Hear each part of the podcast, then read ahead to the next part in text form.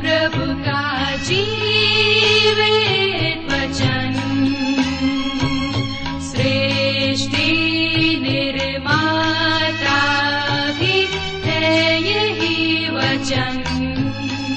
नमस्कार प्रिय श्रोताओ कार्यक्रम सत्य वचन में आपका हार्दिक अभिनंदन करते हैं। उम्मीद है कि आप भी आज का कार्यक्रम सुनने के लिए तैयार हैं। इन दिनों हम पवित्र शास्त्र बाइबल के पुराने नियम में से दानियल नामक पुस्तक का विस्तार से अध्ययन कर रहे हैं, जिसका मुख्य विषय है राज्यों का उत्थान एवं पतन। प्रस्तुत है कार्यक्रम सत्य वचन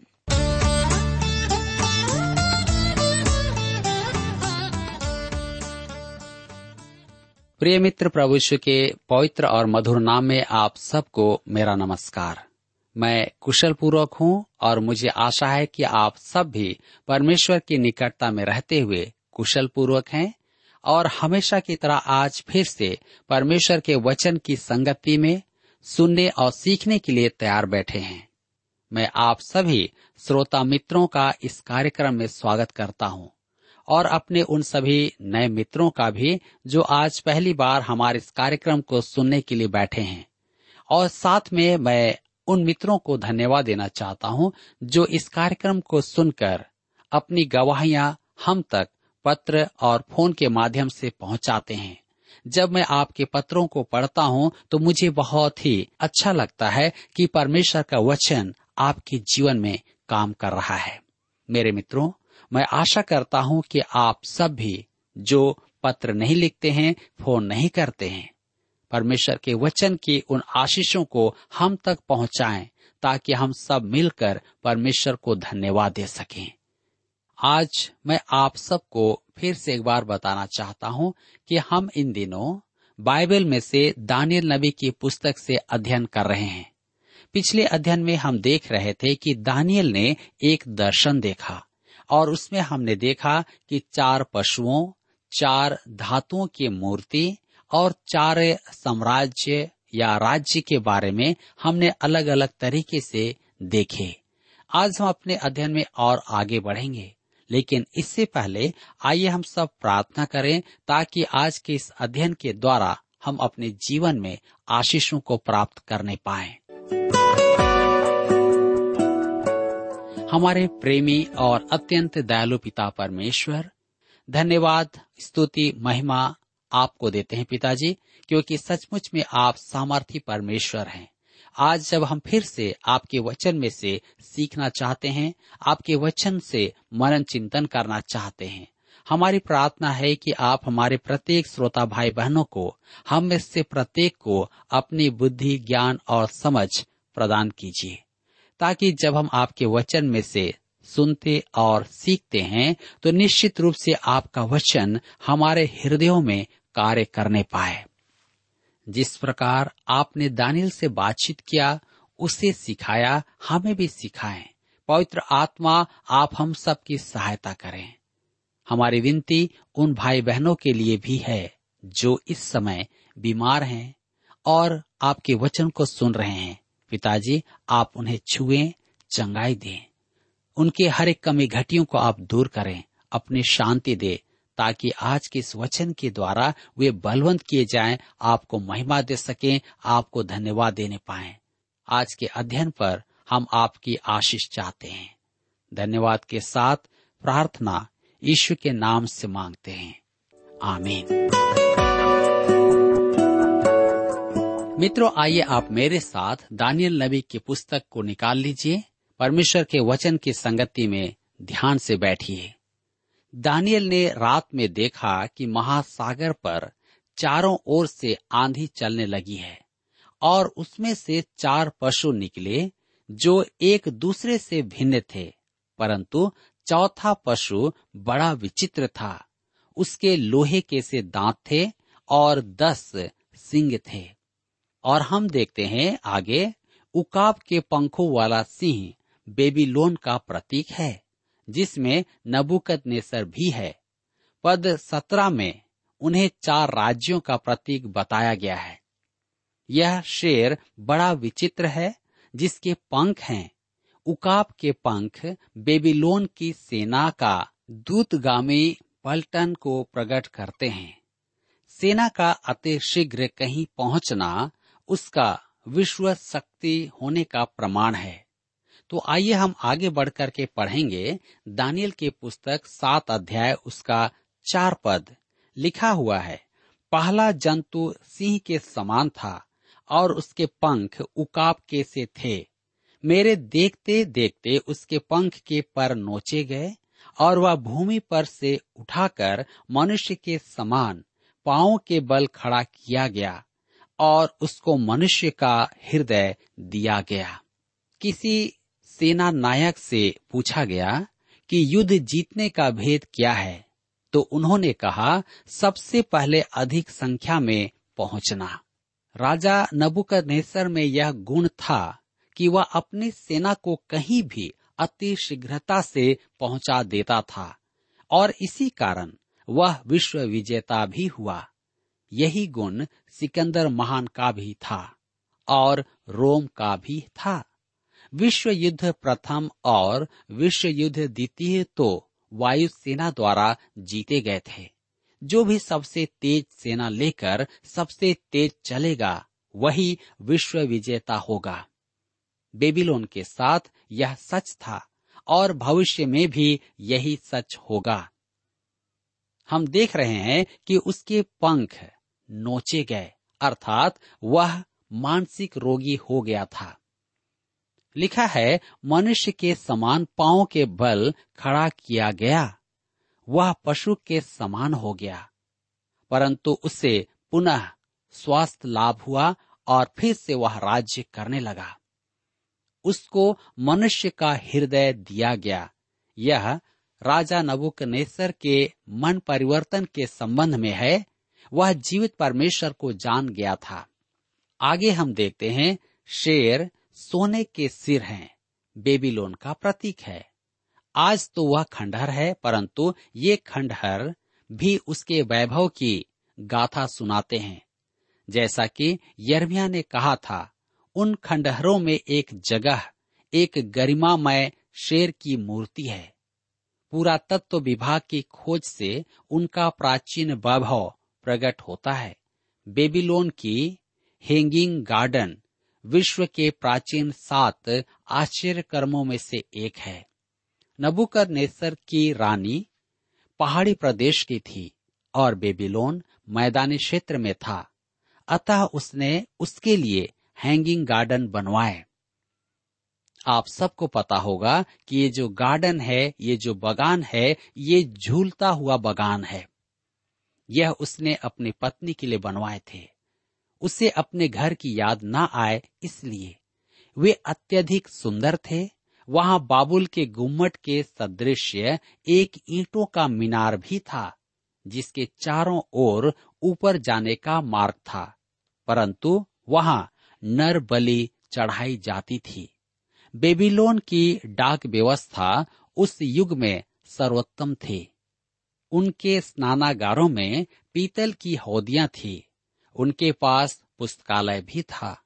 उनकी शहर पनाह तीन सौ फुट ऊँची थी और उसकी चौड़ाई इतनी थी कि चार रथ एक साथ चल सकते थे। यही कारण था कि बेबीलोन अजय था। मेरे मित्रों, हम देखते हैं सोना का सिर एक ओर तो उनकी सभ्यता का वर्णन करता है तो दूसरी ओर शेर उनके निरशंस अन्य जाति व्यवहार को दर्शाता है। अध्याय दो और तीन में हम इसे देखते हैं। आइए हम पढ़ें दानियल के पुस्तक सात अध्याय उसके पाँच पद में।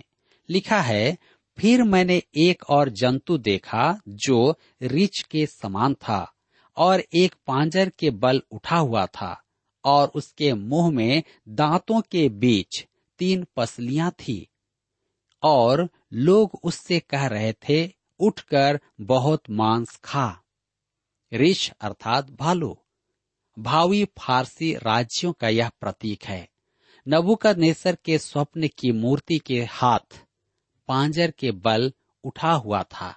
अर्थात, पहले तो मादी भुजा, अर्थात, पहले तो मादी भुजा, बाई भुजा ने बेबीलोन को जीता।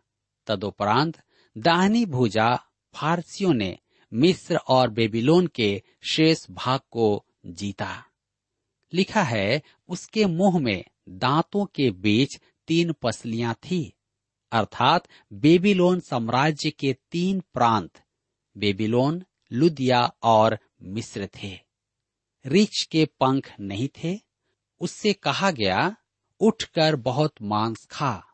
मादी, फारसी सेना रौंदते और गड़गड़ाहट करते चलती थी। वे तो अपने परिवारों को भी साथ ले जाते थे।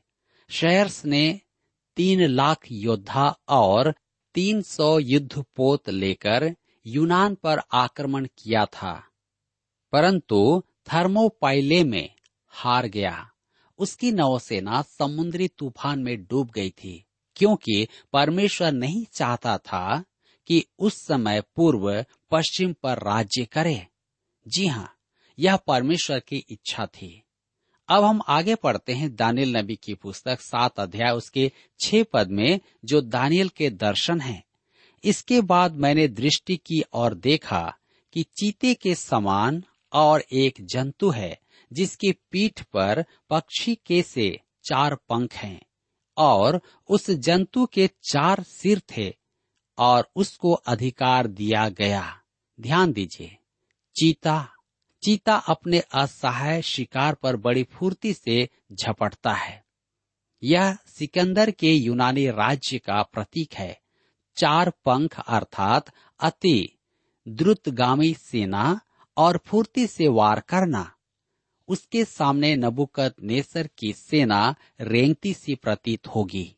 आज मिसाइलें सेना में पंख लगा रही है। चार सिर अर्थात सिकंदर के राज्य के चार भाग और उनके चार शासक। सिकंदर तो अपने युवावस्था में तीस के दशक में ही मर गया था। सिकंदर और बेबीलोन दोनों ही राग रंग में मारे गए थे। आज नशीले वस्तुएँ खाने के प्रति चिंता जताई जाती है, परंतु शराब पीना सामाजिक व्यवहार माना जाता है। सिकंदर ने अपना राज्य विभाजित करके अपने चार सेनापतियों को दे दिया था, क्योंकि वह जानता था कि संपूर्ण राज्य को संभालने वाला उसका कोई उत्तराधिकारी नहीं है। कसांदर को मकीदुनिया, लिसेमेखस को एशिया माइनर, सेल्यूकस को सीरिया, जिसमें से अध्याय आठ का छोटा सिंह एंतिवकस एपिपानस था जिसने यरूशलेम के मंदिर को नष्ट किया और अंत में तोलमी ने मिस्र को लिया, जिसके बाद विलोपात्रा राज्य में आया। मेरे मित्रों, धर्मशास्त्र में यूनान का इतिहास नहीं है, क्योंकि वह पुराने और नए नियम के मध्य का युग है।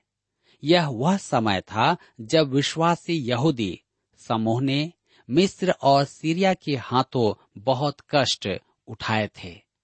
दानियल की पुस्तक सात अध्याय के सात पद में लिखा है, फिर इसके बाद मैंने स्वप्न में दृष्टि की और देखा कि एक चौथा जंतु है, जो भयंकर और डरावना और बहुत सामर्थी है और उसके बड़े बड़े लोहे के दांत हैं। वह सब कुछ खा डालता है और चूर चूर करता है और जो बच जाता है उसे पैरों से रौंदता है। वह सब पहले जंतुओं से भिन्न है और उसके दस सिंग हैं। यहाँ पर ध्यान दीजिए, यह दस सिंगों वाला पशु रोमी साम्राज्य है। नबुकद नेसर की स्वप्न, मूर्ति के पाँव, इसका अर्थ पद 19 से 28 में स्पष्ट है। परमेश्वर के आत्मा की व्याख्या हमें व्यर्थ कल्पना करने से बचा लेती है। इन तीन पशुओं से अधिक ध्यान चौथे पशु पर दिया गया है। यह बाइबल अंश हमारे लिए अत्यधिक महत्वपूर्ण है, क्योंकि हम उसी पशु के युग में वास कर रहे हैं। इस समय दस सिंह और पाँव की दस उंगलियाँ अपने आप को उभार रही हैं। यह चौथा पशु दानियल को एक अलग स्वप्न में दिखाया गया। क्योंकि यह पशु पूर्वोक्त तीन पशुओं से सर्वथा भिन्न है। वे तीन पशु तो आज भी जंगल या चिड़ियाघर में देखे जा सकते हैं, परंतु यह चौथा पशु, यह चौथा पशु बड़ा ही विचित्र और भयानक है। ऐसा स्वप्न देखने के बाद न तो स्प्रिन की गोली या नींद की गोली काम करेगी। मेरे प्रियो उस पशु को भयानक और भयंकर कहा गया है। वह बहुत शक्तिशाली था। यह पशु रोमी साम्राज्य का प्रतीक है और वह राज था भी अति शक्तिशाली। रोम का आतंक छाया हुआ था। लिखा है, उसके बड़े बड़े लोहे के दांत थे। यह राजा नबुकत नेसर के स्वप्न की मूर्ति के लोहे के पैर हैं। रोमी साम्राज्य रोम के लोहे का पाँव संसार की गर्दन पर लगभग एक हज़ार वर्ष तक रहा था। रोमी साम्राज्य के विषय में बहुत अधिक चर्चा की गई है और आज भी की जाती है। मेरे मित्रों, इतिहासकारों के लिए रोमी साम्राज्य कुतूहल का विषय है। रोम के विषय गिब्बन कहता है रोमियो का राज्य संसार पर छाया हुआ था और जब वह राज्य एक व्यक्ति के हाथ में पड़ गया, तब संसार उसके वैरियों के लिए एक सुरक्षित एवं अंधकारमय बंदी गृह बन गया। विरोध करना घातक था और उड़ जाना असंभव था। हम देखते हैं कि डॉक्टर रॉबर्ट डी कलवर ने अति उत्तम बात कही है। दो हज़ार वर्ष पूर्व, रोम ने संसार को जो विश्वव्यापी एकता प्रदान की थी, वह संयुक्त राष्ट्र संघ आज देने का प्रयास कर रहा है। आज के प्रयास जैसा कि आज के विचारकों का मत है। मूल प्रयास नहीं है, वरन प्राचीन रोम की विचारधाराओं का पुनरावलोकन है, जो कैसर अगस्तुस के समय से आज तक विलोप नहीं हुए हैं। मेरे मित्रों रोमी साम्राज्य बिखर चुका था, परंतु वह यूरोप के अनेक राष्ट्रों में आज भी प्रभावी है। भूमध्य सागर के तटीय प्रदेश और उत्तरी अफ्रीका आदि सब कभी रोमी साम्राज्य के भाग थे। रोम को कभी किसी ने नहीं जीता था। वह बस स्वतः ही विभिन्न राष्ट्रों में विभाजित हो गया था। इस विचित्र प्राणी के दस सिंह थे, जो राजा नबुकत नेसर के स्वप्न की मूर्ति के पाँव की दस उंगलियों के तुल्य हैं। यहाँ जिस बात पर बल दिया गया है, वह रोमी साम्राज्य के उदय पर नहीं, परंतु उसके पतन पर है, अर्थात दस सिंगों के समय पर। इस चौथे प्राणी का दर्शन हमारे लिए और अधिक महत्व इसलिए रखता है कि इसकी पूर्ति अभी नहीं हुई है। यह तो स्पष्ट है, हम अंत समय में ही जी रहे हैं, या यूँ कहें कि हम वास कर रहे हैं। पहले के तीन पशुओं का दर्शन तो पूरा हो चुका है, अर्थात इससे भविष्यवाणी का तीन चौथाई भाग पूरा हो चुका है। और अब शेष रहता है दस सिंगों का समय। चौथे साम्राज्य रोम, जिसका उदय हो चुका है और वह बिखर भी गया है। यद्यपि रोम इस समय दस राष्ट्रों में बिखरा हुआ है, वह फिर से संगठित होगा और उसको संगठित करने वाले को परमेश्वर के वचन में ख्रिस्त विरोधी कहा गया है। मेरे मित्रों, यहाँ पर हम देख रहे हैं कि दानियल ने स्वप्न देखे और इन स्वप्नों के द्वारा से हम इस बात को जान रहे हैं कि उसके स्वप्न तीन तो पूरे हो चुके हैं और अब एक है जो उसका एक भविष्यवाणी है और उसका पूर्ण होना बाकी है और हम उसी युग में हैं। जैसा कि हम यहाँ पर देख रहे हैं कि रोम जो इस समय दस राष्ट्रों में बिखरा हुआ है और वह पुनः संगठित होगा। और जब यह संगठित होगा, तब ख्रिस्त विरोधी उस पर शासन करेगा और प्रभु के लोग सताए जाएँगे। मेरे प्रियो, इसलिए यह दर्शन हमारे लिए बहुत ही महत्वपूर्ण है। मित्रों, हम यहाँ पर देख रहे हैं कि दानियल द्वारा अपने दर्शनों का वर्णन है। जी हाँ हम यहाँ पर देख रहे हैं कि दानियल चार पशुओं को देखता है और उसमें से जो अंतिम पशु है, जिसके बारे में हम सुन रहे हैं, वह रोम साम्राज्य है, जिसके बारे में लिखा हुआ है कि वह ख्रिस्त विरोधी होगा, अर्थात वह मसीहियों के विरोध में कार्य करेगा। आने वाले अध्ययन में हम इसके बारे में और अधिक देखेंगे कि यह किस प्रकार से एक ख्रिस्त विरोधी के रूप में कार्य करेगा।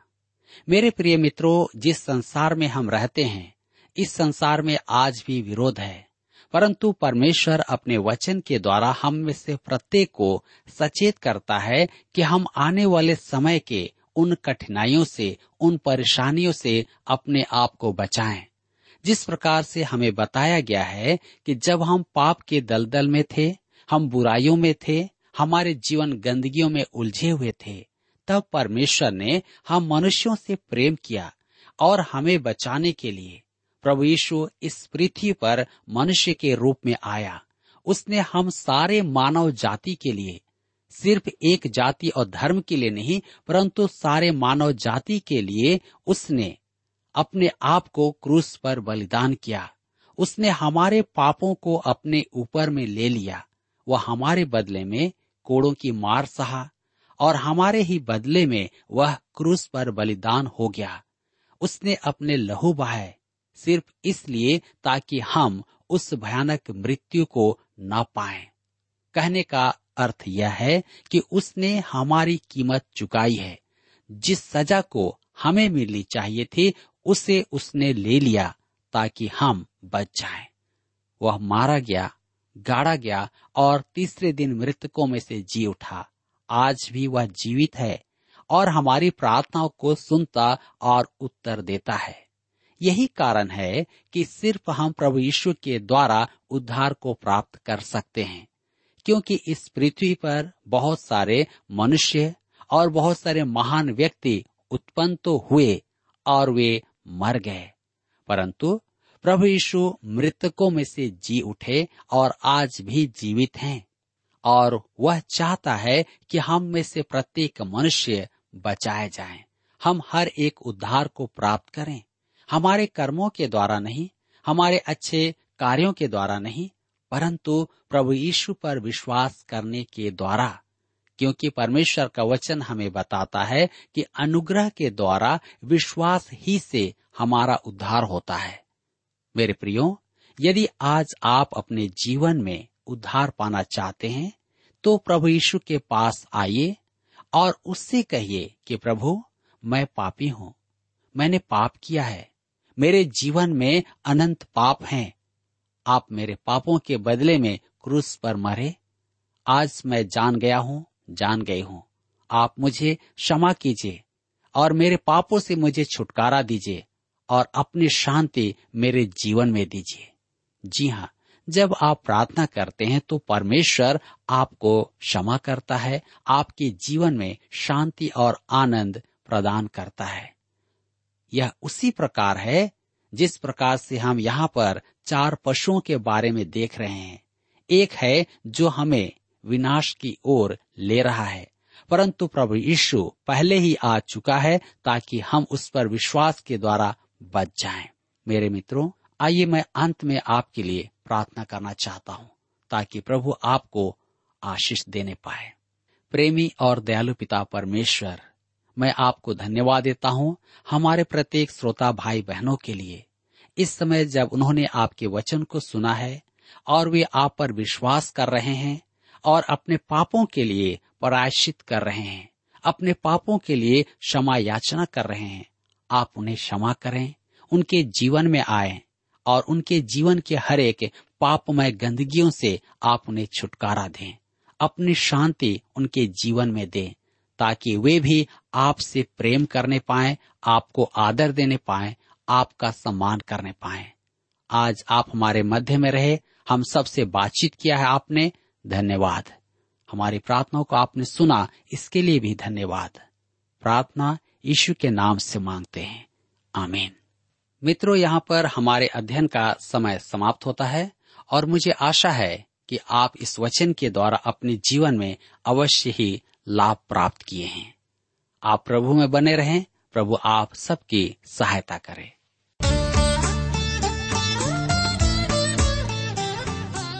अभी आप सुन रहे थे कार्यक्रम सत्य वचन।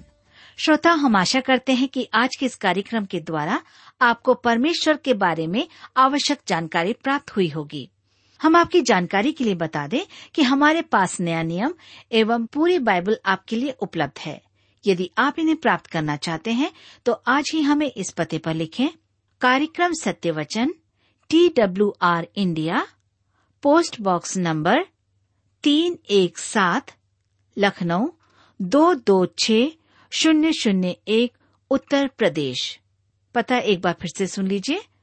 कार्यक्रम Satya Vachan T W R India post box number three one seven Lucknow two two six zero zero one Uttar Pradesh.